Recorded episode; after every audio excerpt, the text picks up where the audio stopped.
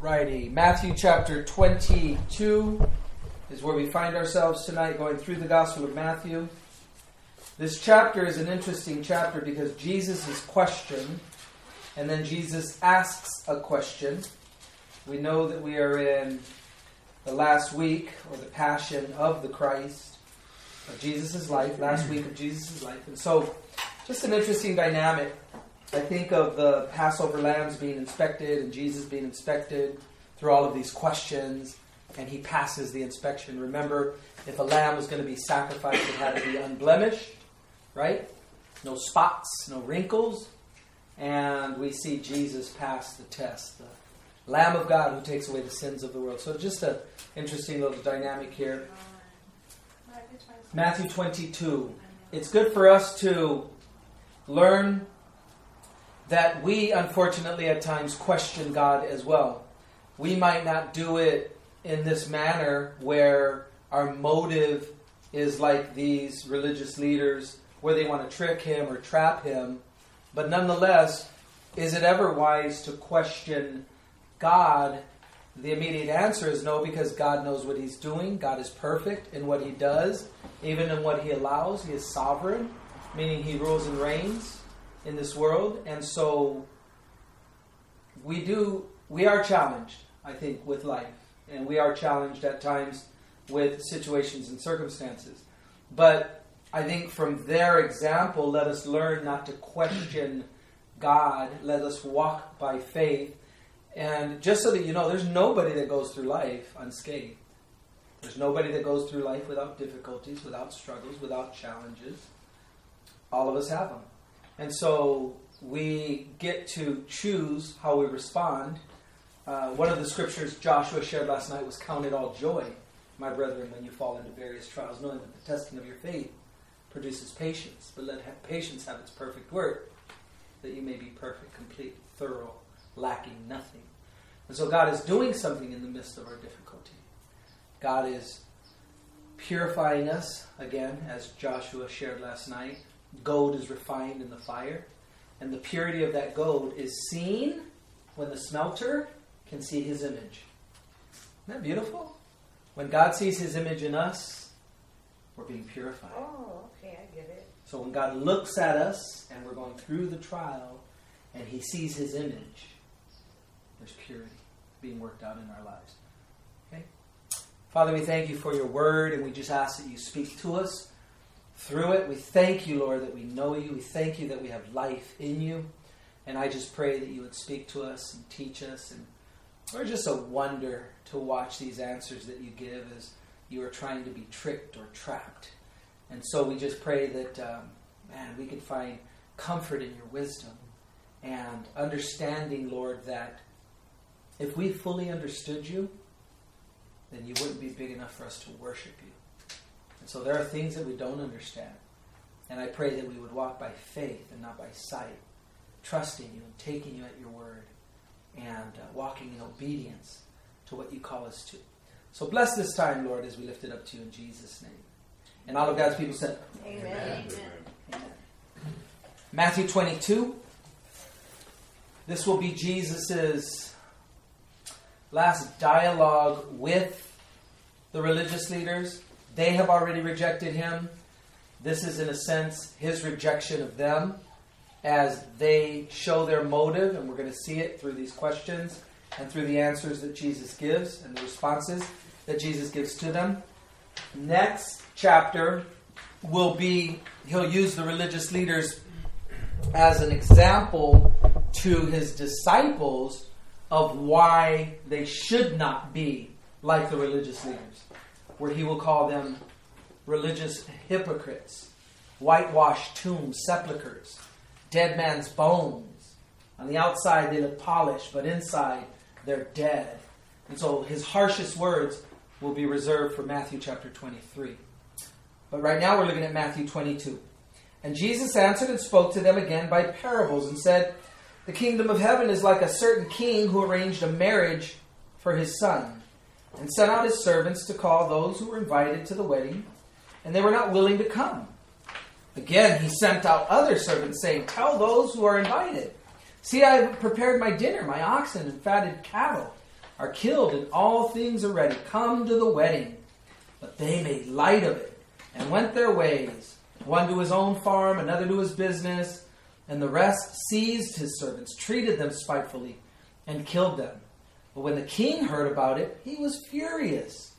And he sent out his armies, destroyed those murderers, and burned up their city. Then he said to his servants, The wedding is ready, but those who were invited were not worthy. Therefore, go into the highways, and as many as you find, invite to the wedding. So those servants went out into the highways and gathered together all whom they found, both bad and good. And the wedding hall was filled with guests. But when the king came in to see the guest, he saw a man there who did not have on a wedding garment.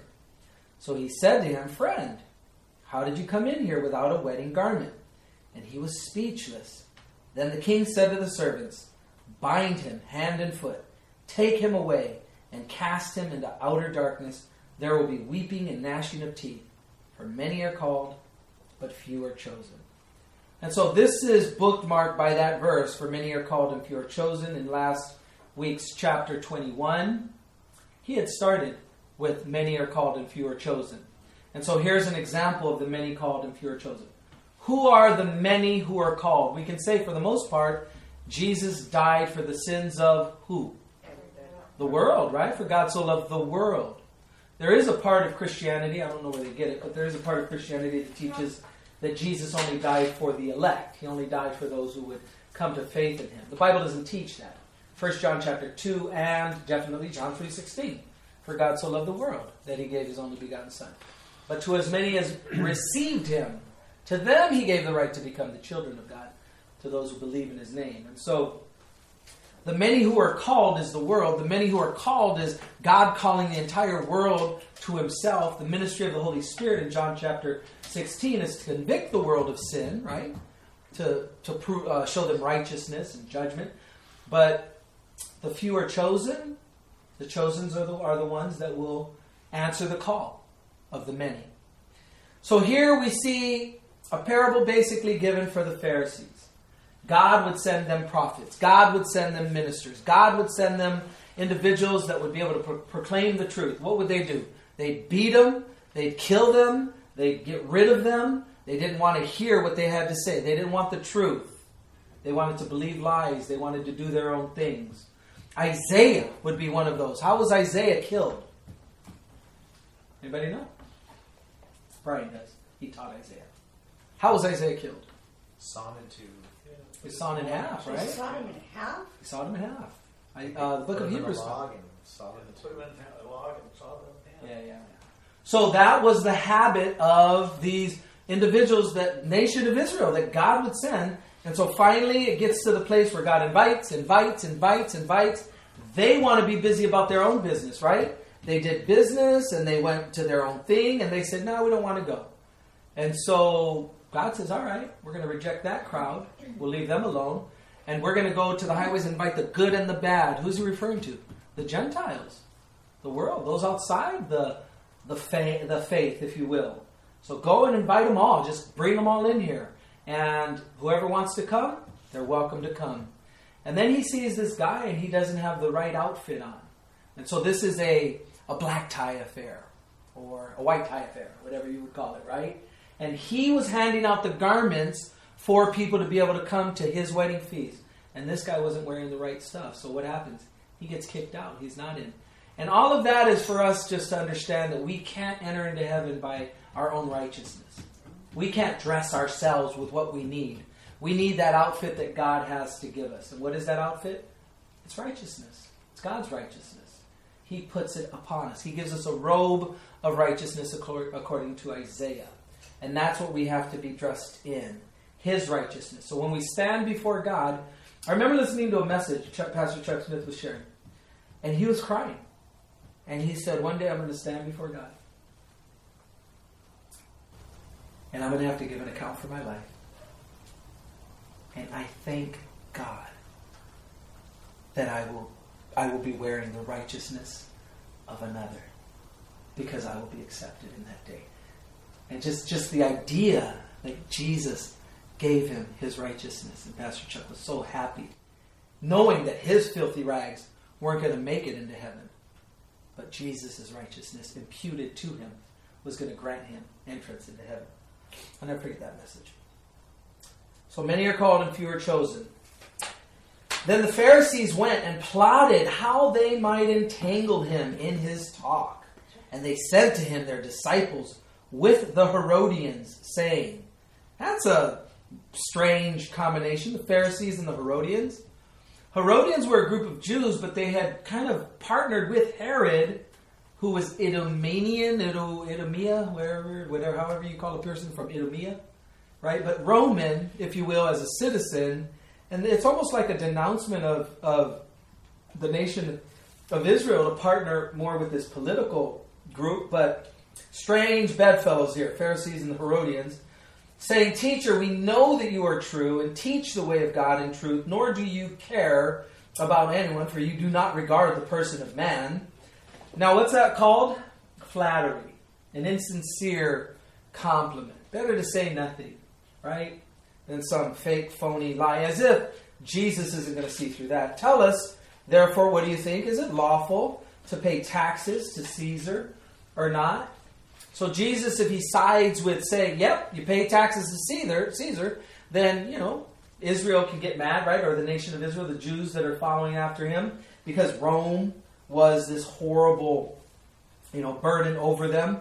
If he says no, then hey, maybe an insurrectionist, right? He's against the government. So they trapped Jesus. Finally, they asked him something so difficult. Oh, they backed him into a corner. No way can he get out of this. Oh no, he's God. They, they, they, they didn't count on that. But Jesus perceived their wickedness and said, Why do you test me, you hypocrites? Show me the tax money. So they brought him a denarius. And he said to them, Whose image and inscription is this? On one side, it would have a picture of Caesar. On the other side, it would have the inscription of Rome. When they had heard, um, I'm sorry, um, they said to him, Caesar's is the inscription, right? And the image. And he said to them, Render therefore to Caesar the things that are Caesar's, and to God the things that are God's. When they had heard these words, they marveled and left him and went their way. So the Herodians, the Pharisees, they're like, oh, got us again. And they leave and they bounce. Now, one thing we hear about rendering to Caesar the things that are to Caesar's, we're dual citizens.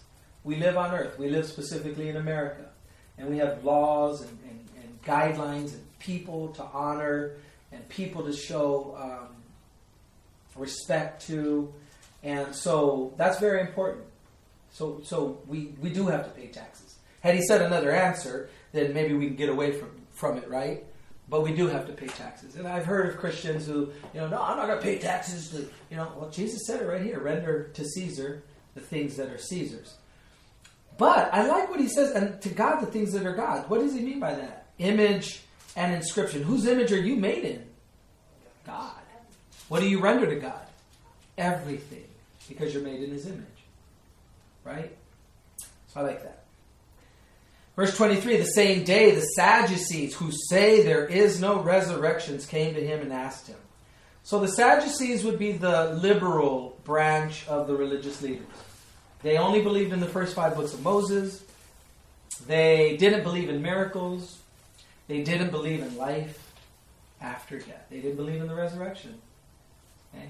And my pastor's joke would always be the Sadducees were sad, you see, because they didn't believe in the resurrection or something like that. The angels, I don't think they believed in angels. either. Angels either. Nothing of that miraculous nature. They're kind of like the liberal theologians of our time. So they're not even really Christians, but they hold that mantle. So these guys come to him and they ask him, saying, Teacher, Moses said that if a man dies having no children, his brother shall marry his wife and raise up offspring for his brother. This is called the Levirate marriage, from the Latin word levir, or something like that, the Latin word. And it means brother-in-law, of all things. So that's what that is. I always thought the Levirate marriage was because it's in the book of Leviticus. The Levite-ish, you know, law. No, the Levirate law is what it is. And so, um, They say, Teacher Moses said that if a man dies having no children, his brother shall marry his wife and raise up offspring for his brother. Now there were uh, with us seven brothers. The first died after he had married uh, and had no offspring, left his wife to his brother.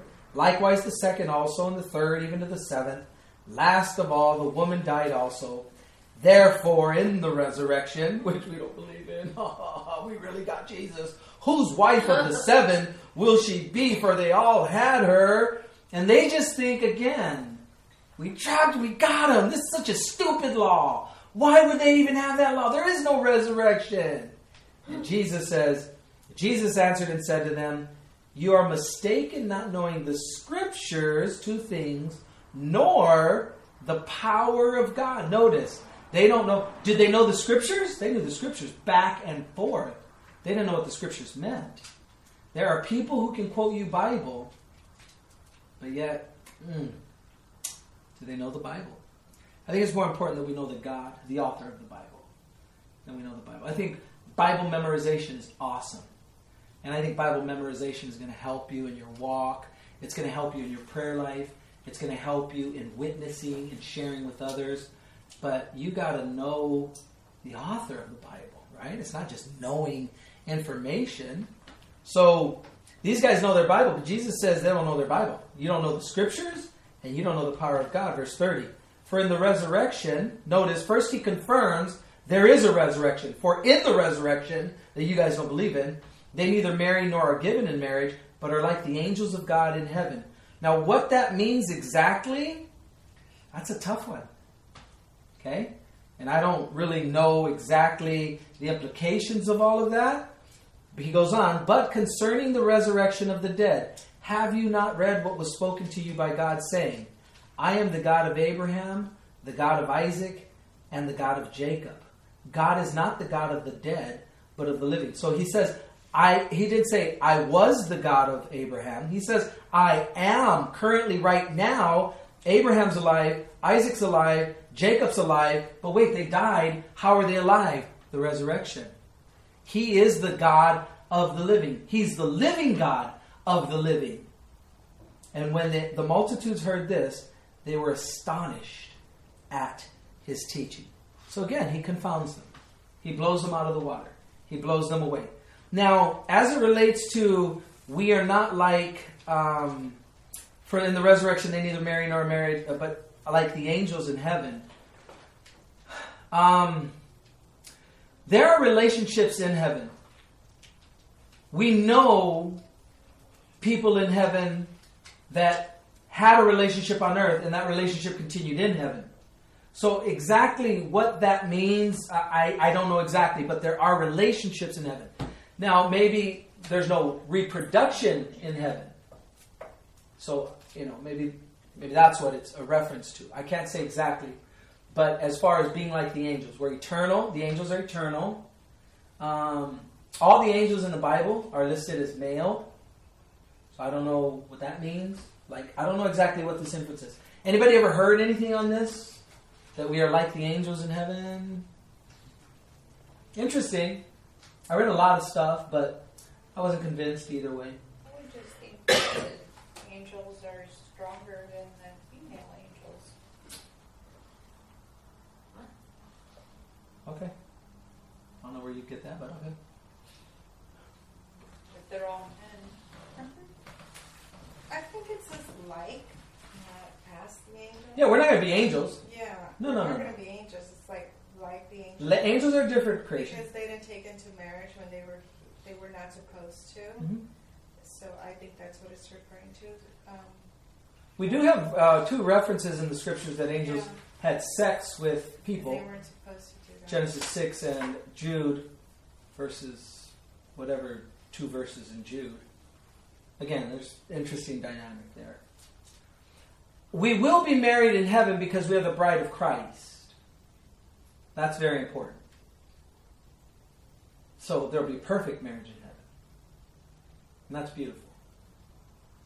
But eh, whatever. I don't know exactly what the implications of that are, but Jesus is the point of Jesus speaking to the Sadducees. He's letting them know there is a resurrection and God is the, the God who's alive of the living. That's very important. God's alive, and his children are alive in heaven.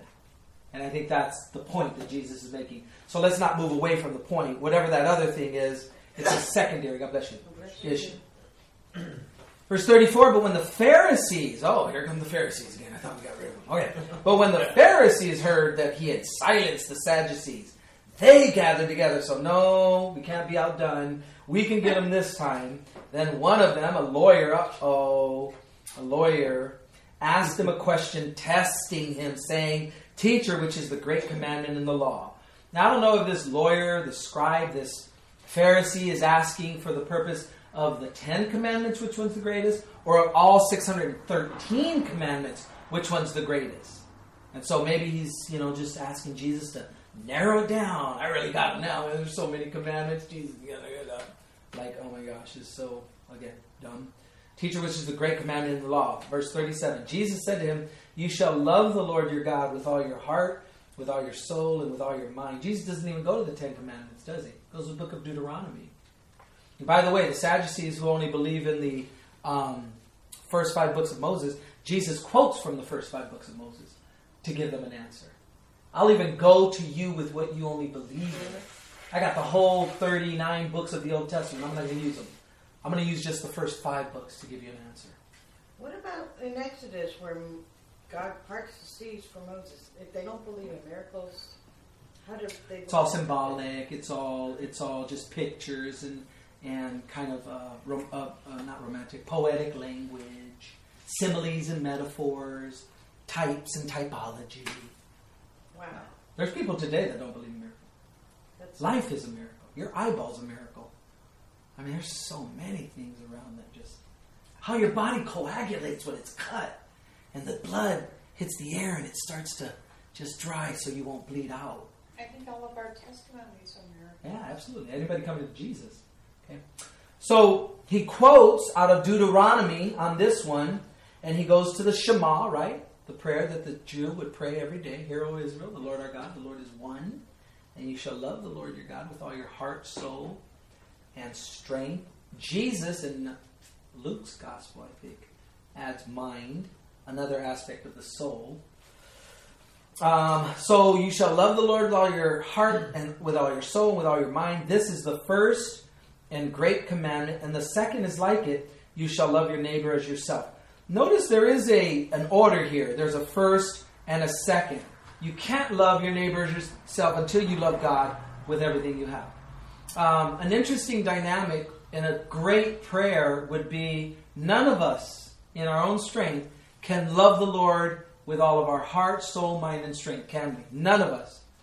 But that's a prayer that we can say, God, will you help me love you with all my heart, with all my soul, with all my mind, with all my strength? And that's a prayer. You watch what God does with that. That's an awesome prayer for us to pray. And then he says, um, This is the first great commandment, and the second is like it you shall love your neighbor as yourself.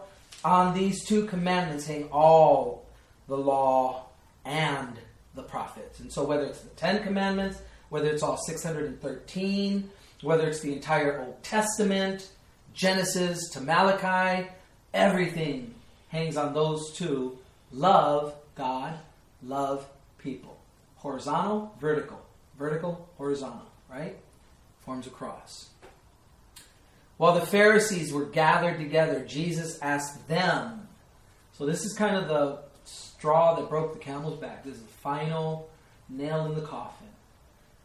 Jesus asked them, saying, What do you think about the Christ?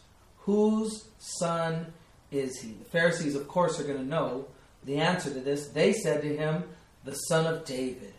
He said to them, How then does David in the Spirit call him Lord, saying, The Lord said to my Lord, Sit at my right hand till I make your enemies your footstool. If David then calls him Lord, how is he his son? How can he be his descendant and his father? How can he come before him and come after him? That's what Jesus is asking, right? They're clueless. They know that he's the son of David. They know that he would come through the lineage of David. The Messiah is standing right in front of him. He is God Almighty standing right in front of them. They know the Messiah is coming through the line of David, but this other thing probably never even gave thought to. And so Jesus quotes them a scripture out of is it anybody that would know their Bible? Is that Psalm 22 or Psalm 110. 110? So 110 is the most quoted, I think, messianic psalm. And no one, uh, if David calls him Lord, how is he the Son of God? Verse 48 or 6? 45. 46. And no one was able to answer him a word. Not from that day on did anyone dare question him anymore. They can't answer it. They didn't know that that God would come into the world and be born of a virgin or be born. It was quoted in Isaiah, but just putting the pieces together. Anything that we are able to see, I think what Angel was saying about what Jeff shared with her, um, that all things are to be able to be point to God and give thanks to God for everything that has taken place. If we believe the truth, that is because God has revealed it to us. If we're able to have our eyes open to reality, that is because God's done something supernaturally. And we shouldn't take that for granted. If we have an understanding that Jesus is the Messiah, the Christ, the one who has forgiven us of our sins, and we have faith in that, and we've come to know that, that was revealed to us by who? God. We didn't figure that out. That's a supernatural thing. And that's something for us to be blown away with. So, the many who are called and the few who are chosen, I don't know how that's done exactly. God picks the winners based on his foreknowledge. God picks those who's going to pick him. I like the idea of that predestination, that, that door, you know, that lets you kind of, you walk into heaven and you see, come one, come all, and then you walk into heaven, you turn around, and on the back it says, chosen before the foundations of the world. And so it's just, how do we make sense of it? I don't think we do, and I don't think we have to. But if your eyes have been opened to the fact that Jesus Christ died on the cross for your sins, and you've received that into your heart as a gift, that's a God thing. Because only God reveals that. And so these guys' heart was so hard that they were the enemies of God and they thought they were representing God. How can we in this hard world stay pliable? I think we have to admit that we don't have all things figured out and that we need God and that we need to be desperate for God and that we need to obey the things that we do understand so that God can enlighten us more. Questions, comments, concerns?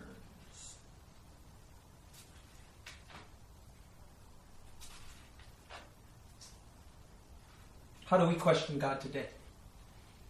Like they questioned him back there. How do we question God today? Because we all do it. Circumstances. Circumstances? What do you mean by that? Well, when you think something's not fair, or why God, why why is this happening, or Okay. you know I mean? So when you go through a difficulty or Yeah. something, or an injustice that we think see something looks not fair, we wonder, God, why, why would you let that happen? Because we know God can intervene. We know God can change things, right? So why didn't He? Huh? Maybe he was changing it. That's why he didn't intervene. We're going through a change. He didn't do it because we're going through a change? Yeah, if, if God's trying to redirect you, Uh huh. you know, and you're saying, why are you letting this happen? Why aren't you intervening? Well, maybe you're being redirected. Okay. Okay. So, as it relates to storms, there's storms of protection, storms of correction, and storms of direction. Okay, I got you. Makes sense. Anybody else? How do we question God? Questioning His grace. Questioning His grace? How do we do that? You just don't get. I, or you that and how big it is. Okay. Well, that's a good questioning, isn't it? Like, Lord, how do you do that? You're so gracious. I don't believe it. That's a good questioning. Okay. You should never expect grace because it's unmerited, undeserved, and unearned. You should expect justice. And when you get grace, you should be blown away every time. And if you're not blown away, you're wrong. Expect justice. Expect what you deserve. Because when you get anything else, it's God's favor. And God wants to be thanked. God wants to be ha- uh, have us to have hearts of gratitude. One thing I've ever questioned God It's good. Think the things that happen are things of the world, you know, cancer and sickness and uh, wealth or not wealth. I think those are things that um, that humans have done, Mm-hmm. not God. God loves us. Amen. So is there a difference in questioning and doubting? Questioning and doubting. I think the questioning that I'm referring to is probably a doubting, right? It's a, it's a kind of that doubt where you wonder, hmm, wondering, questioning, doubting why this or why not that. Yeah, I think But I think that the Synonyms. answer to that is when we go through all these trials and tribulations, is that God is forming us to come to the other side and praise and worship Him more because we went through that. You know, because we're growing each time a situation is happening. I mean, even, you know, with the death of Bo, of course, I was shocked. And today I'm just blessed that I, I knew him. I'm blessed that I found him. I'm blessed that, that God knew him as a, a, a, a godly man and that a leader. And, you know, so I, I don't question the Lord why he did it. Bo's work on earth was done. And I think also in the midst of that, you know, again, Joshua's study last night was um, God is preparing us for what He has prepared for us, and we're being molded and shaped in the image of His Son. But I think also it helps in relating to other people who are going through similar things. Second Corinthians chapter one, we're able to comfort those with the comfort with which we've received. Right. And so when we receive that comfort from God, and then somebody goes through something in, in, in similarity, you know, then we can say, wait, wait, wait, I know how you feel. I felt the same. Yeah. And there is a genuine, and you can tell when people are genuine. Like, you know, somebody will lose somebody, a loved one, and then, you know, somebody lost their pet lizard, and then they want to relate, you know, I, I just lost, you know, this person that I loved more in the world than. And then they say, well, I know, no, no, no, no, your lizard's not, you know, Yeah, the I know, I same. feel I lost my lizard. too. Yeah, yeah. I mean, I know you probably really dug your lizard, but no, you can't compare that. And so, so be careful when Like we do that because that could be insensitive. our experiences are to help others. We go through things, in my opinion, to we're going to meet somebody that along the line Hmm? to help others. Possibly, it may just be for you. Remember, God's very intent on a personal relationship, and the greatest thing in this world is you and your God. Nothing greater than that. Nothing greater than that. You and your God, and the intimacy that we can have with the Creator of the universe. Most of what we experience should be unspoken because we have an intimate, private relationship, just like a husband and a wife.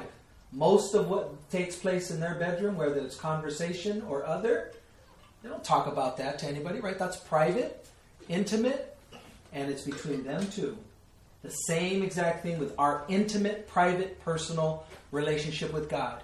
He knows me, He knows how I tick, He knows my weaknesses, He knows the things that'll bring me joy, and He knows how to relate to me and minister to me in ways that are so private, personal, touching, that most of my relationship with Him that's between me and Him. I can use some of those things to bless others. I can use some of those lessons that He taught me to comfort others and do those types of things. But most of what we experience with God should be bedroom stuff.